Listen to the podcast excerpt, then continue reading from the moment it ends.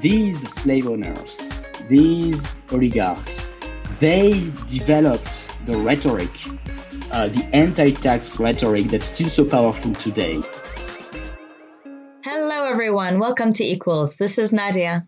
And hi, everyone. This is Max. Max, can you believe it's our first episode together this entire year? Nabil's been stealing the show, man. It's finally our turn to shine together. Have you made any resolutions for the year? Yeah, I, I, honestly, I really can't believe that it's February already. I mean, the year's shooting past. And in terms of New Year's resolutions, well, it seems a long time ago now, but I don't know if it's a resolution or not, but I've decided not to take UK politics so seriously because it was destroying my well-being, depressing the hell out of me. Uh, yeah, let's not go there. Mine's not so deep. Prioritize family more stop working evenings and weekends. That's much more practical and a really good one. Certainly more cheerful than my one. Anyway, let's move on to why we're really here today. So, today we'll be listening to an interview that Nabil and I did with uh, Gabriel Zucman, French economist based in the US, infeasibly clever and incredibly influential. With Emmanuel Saez, he's the co author of The Triumph of Injustice How the Rich Dodge Taxes and How to Make Them Pay which is a fantastic book and is causing ripples, especially in the US, and really having an impact. It really is, and that's his second book, believe it or not. This guy's only 33. He's already won the prize for Best Young Economist in France, and I guess you have to be young to win that, but still, if my work was being taken up by leading presidential candidates, I think I'd just go ahead and retire, you know? feeling rather unaccomplished by the age of 37. You think 37 is bad? You should try 47. Yeah, you really are getting quite old, man. Thank you very much, Nadia. I prefer to see myself as experienced and wise. Anyway, should we listen to the interview then? Yeah, let's do that.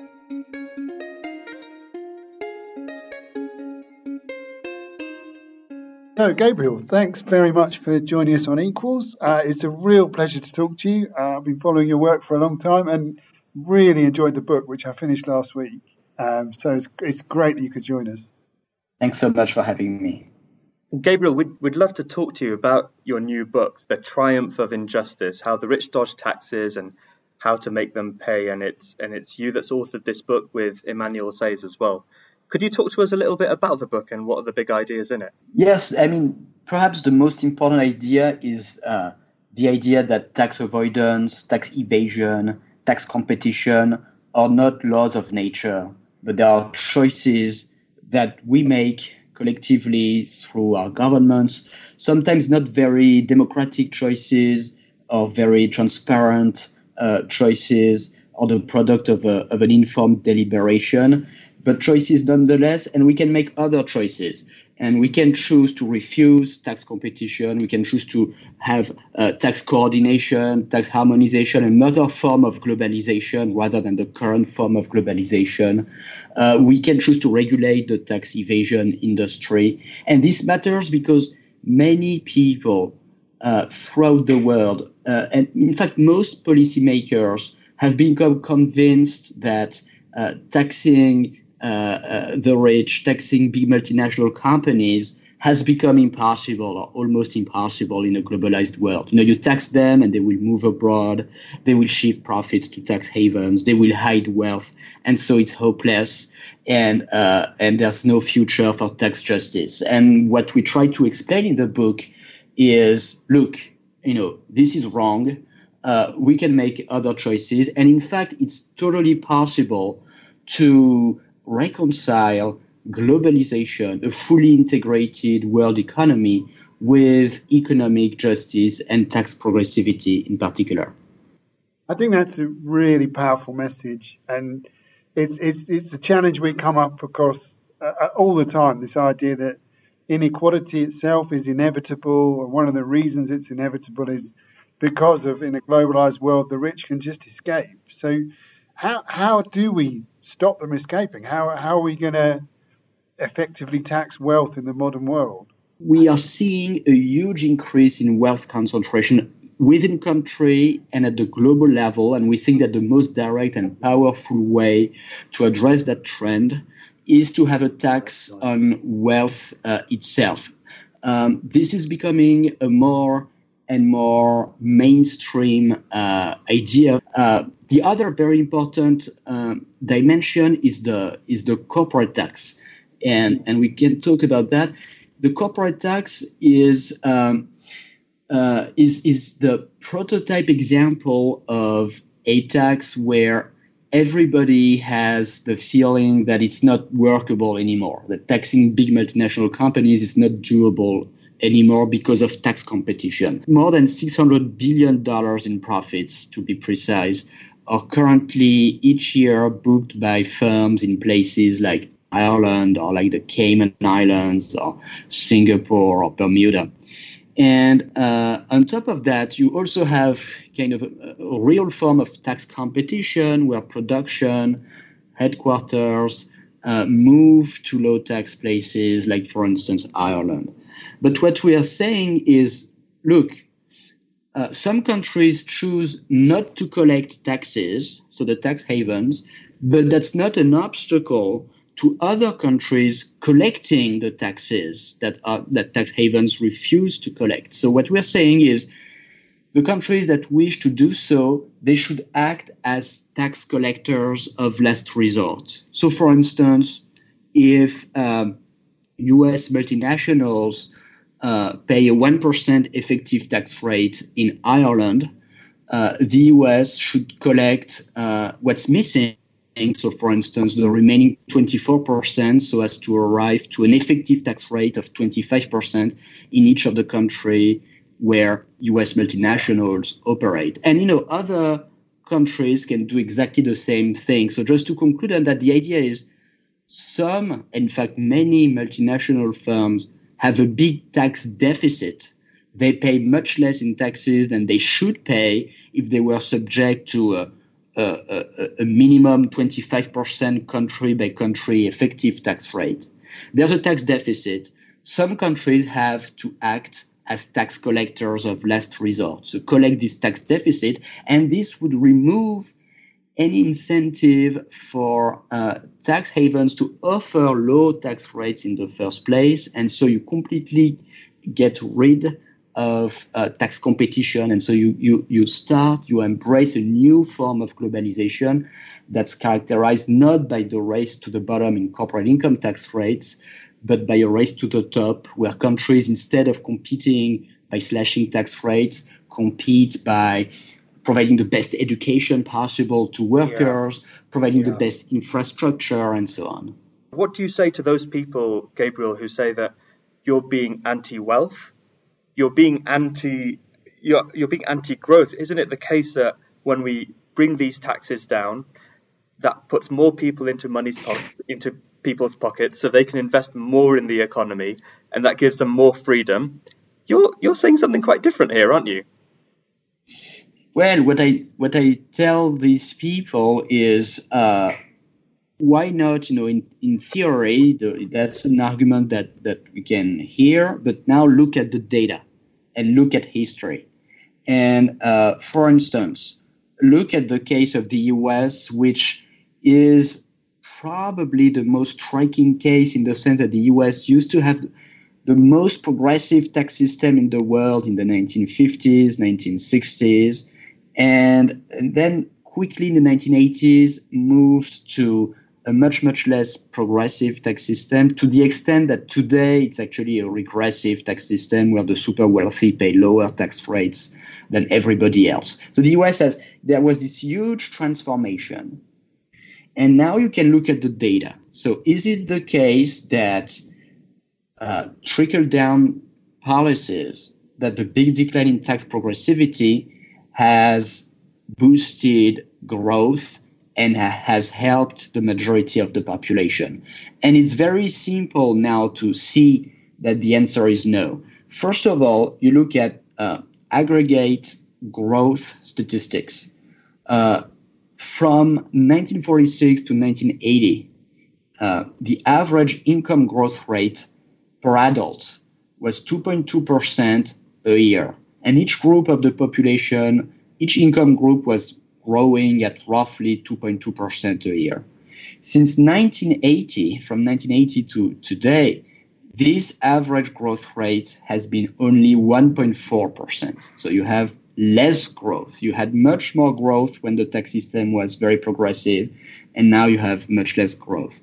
But more importantly than that, more important, you look at the dynamic of income for the bottom 50% of the income distribution, what you could call the working class, the lower half of the distribution with the lowest pre tax income. In 1980, their average income per adult was $18,000 per adult, adjusted for inflation. And today it's $18,500 a year per adult. So you've had almost zero growth over almost 40 years for half of the population. Zero growth. You have half of the population that's been excluded from economic growth. Thank you, Gabriel. I, I wish I could have persuaded Nabil uh, in with as much strength, and, and the book is really strong on that one. I mean, it's so so categorically clear, and then the comparison that you also make with France. I mean, France is far from perfect, but you have seen this increase in working class incomes over the same period. So, you know, France exposed to the same level of globalization, but making very different choices.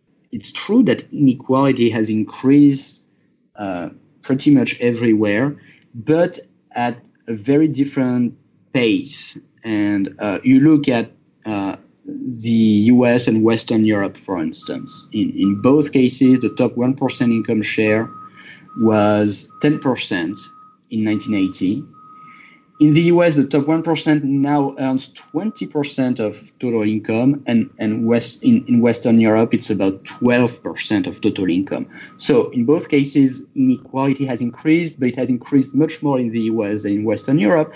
And that's due to the fact that in, in, in, in both of these economies, there's been a turn to, to market fundamentalism, to you know, uh, more inegalitarian policies, but the turn has been much more extreme. It's been more extreme in the U.S. Uh, than in other parts of uh, of the world, and so that's an important lesson because it means that um, policies are key. It's not globalization per se. It's not technological progress that's that's driving inequality. It's it's government policies related to taxation, to education, uh, to the regulation of the financial industry, uh, infrastructure, and so on. That's what matters. That's what shapes the distribution of income. I, I really appreciate that idea about how it's it's it's not about globalization per se, but the kind of globalization that we have and the kind of global economy that we have. Um, Gabriel, I'd like to I'd like to zone in a little bit here on the political viability of your ideas. Now, they sound exciting. I sometimes read these figures, Gabriel, and I think how many hospitals, how many schools, how many nurses and teachers uh, could they fund? You know, how many kids they can take out of poverty. Um, but at the same time, this has been the mainstream for a very long time. You sometimes look at the media pushback on on many of these ideas. What's what's a big case for a wealth tax today? And just as importantly, like how can you convince people behind these ideas? Look, I think people are already convinced, actually. There is, uh, in, in the polls, in the opinion polls that are conducted in the US and in many other countries, you see that the idea of taxing the wealthy more, taxing big multinational companies more, making sure that the big winners from globalization, instead of paying less and less, actually pay more.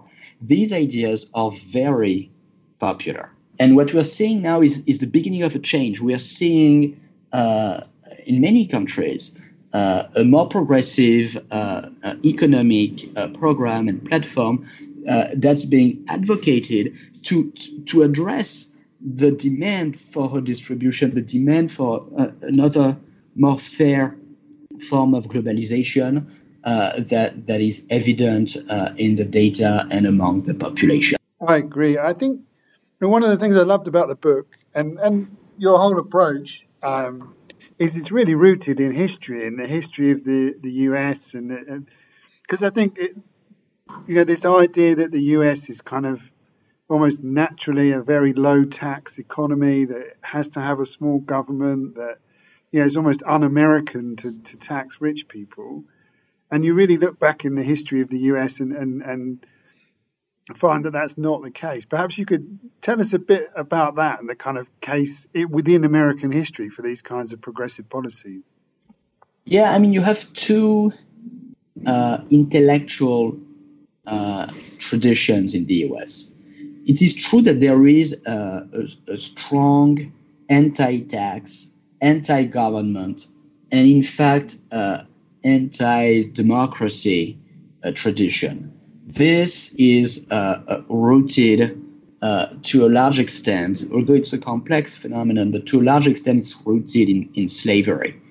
the um, slave owners of uh, southern states uh, in the 19th century, in the 18th century, were very concerned. They had one big concern, which was that uh, people would use taxation as a way to abolish uh, slavery, you know, by having property taxes, for instance, on slaves. And, and they, these slave owners, these oligarchs, they developed the rhetoric, uh, the anti-tax rhetoric that's still so powerful today. You know, they did everything they could to say, look, taxes invade uh, privacy, uh, uh, uh property rights are sacred. there should be safeguards, strong constitutional and legal safeguards against democratic tax policy making they did everything they could to to limit the, the, the, progress of democracy in the southern states. And you know, more importantly, they created you know the rhetoric, the the the the, the line of thought, uh, uh, the anti-government, anti-tax worldview that's still prevalent some today in some in some parts of uh, the population of the country.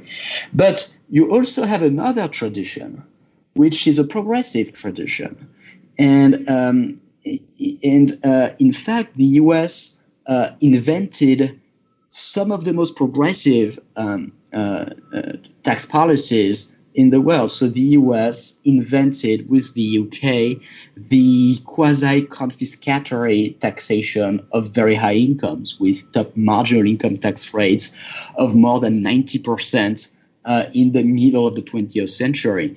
Uh, Franklin Roosevelt, in a famous speech in 1943, uh, said, Look, nobody should earn more after taxes than $25,000 of the time, you know, the equivalent of several million of today's dollars. So he went to Congress and he said, Look, I think we should have a 100% top marginal income tax rate above $25,000. Can yeah. you imagine if somebody said that today, what they'd be called. And this is FDR, one of the greatest this, ever presidents this, of, of the United this States. This is FDR. You know, this is FDR, and and people in Congress, you know, they hesitate a little bit. They find 100% maybe it's a bit too much, but they agree on 93%, which is not so far from 100%. and and then uh, for several uh, decades, that's the policy of the U.S. You know, even under Republican administrations in the in the afterwar period. Uh, the U.S. also invented the quasi-confiscatory taxation of very high estates and inheritances with uh, top estate tax rates of close to 80% from 1930 to 1980. So there is this tradition, um, and we're seeing a revival today of that uh, tradition. And what we're trying to do in the book is to help the, the US and the world reconnect with that tradition that's been forgotten by many people. You know, what people remember is Ronald Reagan saying government is not the, the solution, government is the problem, and, and Americans hate taxes, that's in their DNA, and and and and and they forget about yeah. 50 years before uh, that and that's what we're trying to change that is that is that's fascinating gabriel let me try to connect some of these ideas and you mentioned they they speak to the world now imagine if if if gabriel you had the audience of uh, a bunch of progressive policymakers here in Kenya or, or in Pakistan or, or somewhere else in the world. What are the big ideas for change to the global tax system that you would try to get them excited about? I, I, I would try to convince them that uh, it's possible to have a fair tax system uh, in, in, in today's uh, globalized world and uh, in the developing world in particular. Most advice that, that, that policymakers in these countries have received from the IMF, from the World Bank over the last decades, when it comes to taxation, boils down to this. You should have uh, sales taxes or value added taxes. You should tax consumption and we're going to help you do that. And uh, you should not, you should not care too much about progressive income taxation or progressive wealth taxation. And I think that advice is short-sighted because you know for most people, uh, wealth is is safety, is security. It's a good thing. Good to have wealth, but for the very very rich, wealth is not safety, wealth is power. And an extreme concentration of wealth means an extreme concentration of power, including the power to influence, of course, policy making, but also the power to influence markets, the power to influence ideology, you know, through the media. If you want a healthy, uh, democratic society, you need to make an effort at limiting the power of the very richest individuals. So the view that the only path towards prosperity and development is is to have a regressive tax system and to tax and spend is not true. You know, you can uh, uh, rely essentially on, on on progressive income and wealth taxes instead of consumption taxes. That's what I would say. So listen, Gabriel, this is the final question, we ask everybody the same question, which is and you, you're very optimistic. And one of the lovely things about your book is, is this sense of possibility, which I think is so important, and people want hope. But in in the fight against inequality, in the fight for tax justice, what what gives you the most hope at the moment? What gives me the most hope is uh, is history, because I see that change happens all the time uh, and that things that people thought would never happen uh, would, you know, uh, actually at some point become reality. And sometimes it happens very quickly. When I started uh, my, my, my research, my PhD dissertation in 2009, uh, there was no exchange of bank information between tax havens and foreign countries' tax authorities. That means that uh, if you were a, a rich uh, person living in France and, and it was child child's play to hide assets, you just had to op- open a bank account in Switzerland, move your wealth there, and the Swiss bankers would not tell anything to the French tax authorities. And at the time, I, you know, I remember non, uh, non-governmental uh, organizations saying that's absurd uh, there should be an automatic exchange of bank information. Swiss banks should be forced to send data to foreign countries' tax authorities, just like domestic banks already do. And, and I remember very well, because it was not so long ago, uh, what policymakers uh, said. They said, most of them, it's, it's utopian. It will never happen. How are you going to force Switzerland to send information? You know, they have bank secrecy laws if that that's their right, how can you make them change their laws, change their mind? Uh, it's impossible. And then uh, in the in the following years, we saw a new form of international coordination emerge, in the sense that now many tax havens exchange bank information with a number of countries. And let me be very clear that it's uh, it's too limited, and it has certainly not solved the problem of offshore tax evasion. And it would be very naive to believe that the very same bankers who for decades have been helping their clients evade taxes, you know, smuggling diamonds into toothpaste tubes sometimes, that these very same bankers are now mm. honestly cooperating with, with the world's tax authorities. But, you know, despite the limitations, it's a big progress. We have this new form of international coordination, it's harder for people uh, in a number of countries to hide assets, and it has happened quickly. So, change happens. The, the history of taxation, the history of inequality is full of U turns, and that's what makes me optimistic about the future. Brilliant. Great talking to you, and keep keep pushing. And we feel equally optimistic, and we think uh, the debates in the US really set the tone for the rest of the world too. So if you can begin to shift things there, then you can begin to shift them everywhere. So thanks, Gabriel. Thank you so much. Thank you very much, Gabriel.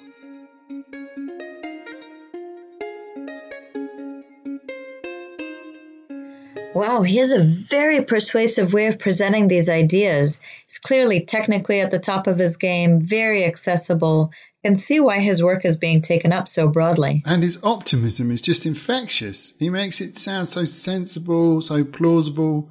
It makes you start thinking, you know, why are we not doing this already? Why hasn't this happened? And I particularly liked his answer about hope, you know, when he looked back into history and he, it shows how history has episodes of dramatic progressive change when really good things have happened and that this is possible and it can happen again. And I know many of us feel the need for hope right now. We certainly do. And his framing that we can embrace a new form of globalization, which defines competition differently from what we're used to seeing, really appealed to me. You know, he gave that example of better education, better infrastructure as a way to attract businesses and workers rather than, you know, countries lowering their tax rates and essentially driving a race to the bottom. I also liked his point about globalization and inequality. That often, I mean, often many people describe high inequality, a huge gap between rich and poor, as somehow inevitable, an inevitable byproduct of globalization, technology change. But his point is if that were true, it would be rising just as fast in countries like Germany and France as it is in the US, but inequality is not rising in those places as fast. And it's rising much, much quicker in the United States. What this shows is there's simply, there's just simply nothing inevitable about rising inequality. It's a conscious choice made by governments. This theme has actually come up in several of our interviews, hasn't it? And it's it's choices that governments are making, as well as the advice, support, and influence that governments get from institutions like the International Monetary Fund, the IMF. Yeah, it's true. The the IMF are really influential. And the fact that they're not showing that much interest in, you know, putting taxes on the rich, which would be considered a progressive tax system where the richer you are, the more you pay, let's say, which would actually help make societies more equal. Instead, we see them pretty consistently pushing value added tax, which hits poor people harder. So the opposite, really. Um, and they do that on the basis that it's a quick and efficient ways to, way to ra- raise revenues. We now see VAT make up two thirds of tax revenues in sub Saharan Africa. It just strikes me how there's so much unexploited tax revenue from wealth out there, you know, like property taxes, inheritance taxes. It's just not being done. Here in Kenya, for example, the IMF were really pushing the government to remove any exemptions on VAT, which hit the poorest hardest and led to uh, protests in the street.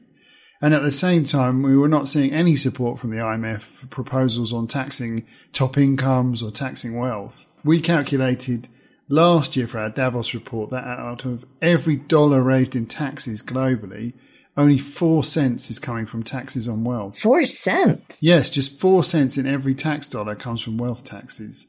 So wealth is simply not being taxed enough. On the one hand, countries are desperately trying to raise more revenues for schools, hospitals, roads, electricity.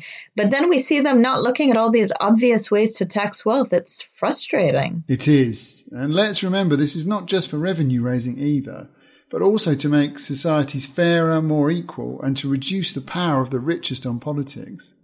When too much wealth is concentrated in too few hands, it often translates into too much influence over politics. And I thought Gabriel brought that out pretty well in the interview. He did. And that sounds like a great note to end on. Tax wealth to reduce inequality for the sake of democracy could be a new slogan. You're welcome, Elizabeth Warren. I'd vote for you. thanks, man. And thanks, everyone, for listening. Brilliant. Thanks, everyone. Do subscribe and then email us if you've got any feedback. We'd love to hear from you. You can reach us on equals at oxfam.org. Bye.